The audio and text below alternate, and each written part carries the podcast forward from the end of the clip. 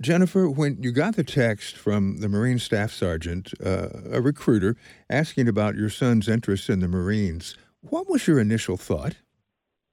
I'm I, I laughed actually. I, I I laughed out loud um, for a half a second, and then it just kind of hit me a little bit of sadness, um, and you know, just realizing that that's not anything that's going to happen for Peyton. Um, so I just I sent a text to the sergeant and explained that um, uh, you know he would not qualify, and um, proceeded from there. And what was the response from him? He apologized for not knowing, and he said he asked if Peyton. He said he would update his records and and asked if Peyton would like a T-shirt and some stickers instead, and I I agreed. I said absolutely. You know, we'll take that. But they did not arrive in the mail, right? No, they did not. Um, that's that's what I assumed because he said he would make sure that he sent it out, that he'd get it get it uh, right away, and so I didn't question it. Um, I didn't text him any further, and I just kind of assumed, you know, down the line in the next couple, two, three weeks, we Peyton would maybe get a package in the mail. But instead, but instead, he sent me a message, and he uh, he said, "Hey, Miss Foreman, um, I'm at your gate. uh, would it be okay if I stopped by and brought Peyton um, the T-shirt today?"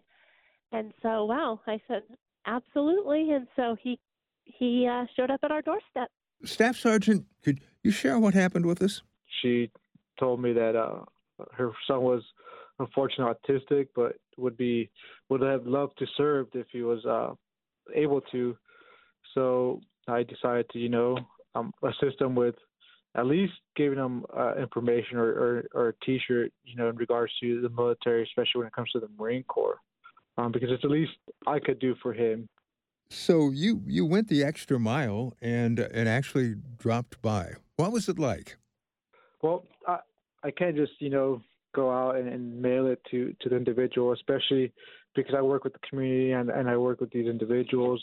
Um, you know, I wanted to show my face, uh, show that you know I do I do care and I am human. I am sympathetic to to everything and everyone that like you know we're not just here to, um, you know, give individuals, you know, uh, an opportunity to serve in, in the military, but as well as you know, give back to the community.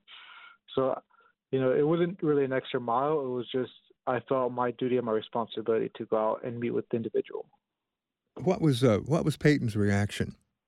He seemed pretty enthusiastic.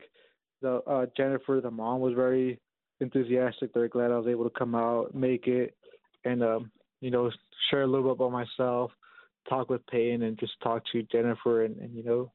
Um, it was it was a great experience for me, and I believe it was a great experience for both of them. You know, Peyton, he um, so he he doesn't get a lot of um, male contact. Uh, you know, his I'm his primary provider, caretaker, his mom, and then at school he's got lots of aides, female aides, and so he really um, he likes hanging out with a buddy, a, a guy, uh, you know.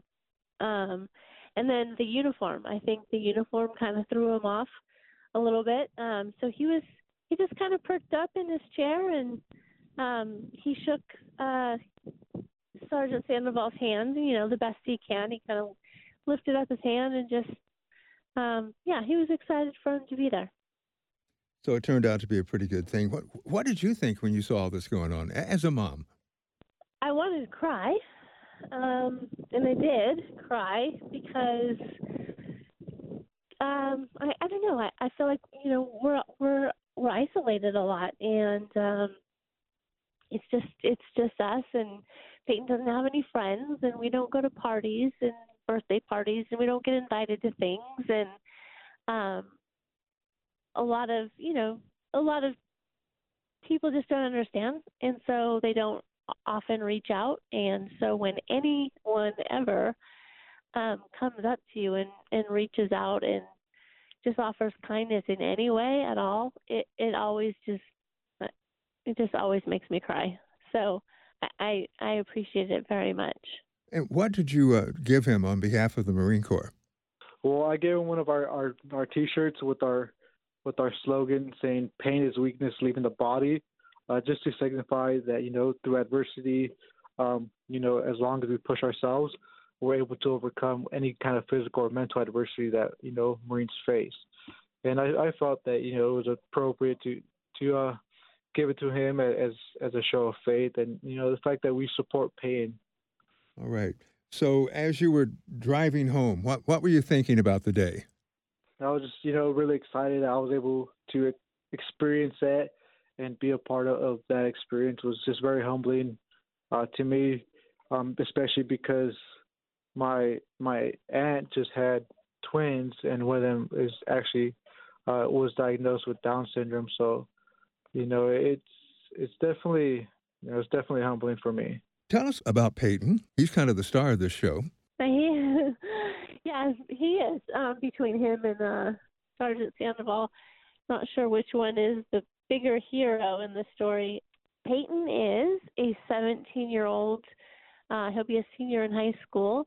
He is a severely uh, autistic, intellectually and, and physically disabled child, uh, nonverbal, with just you know just a uh, lot of lot of um, health problems and uh, just everyday battles that we that we deal with just uh, for him to have a happy life. And it sounds like there's a lot of love going on. We love him more than anything in you know anything in the world. He's he's he's our he's our boy for sure.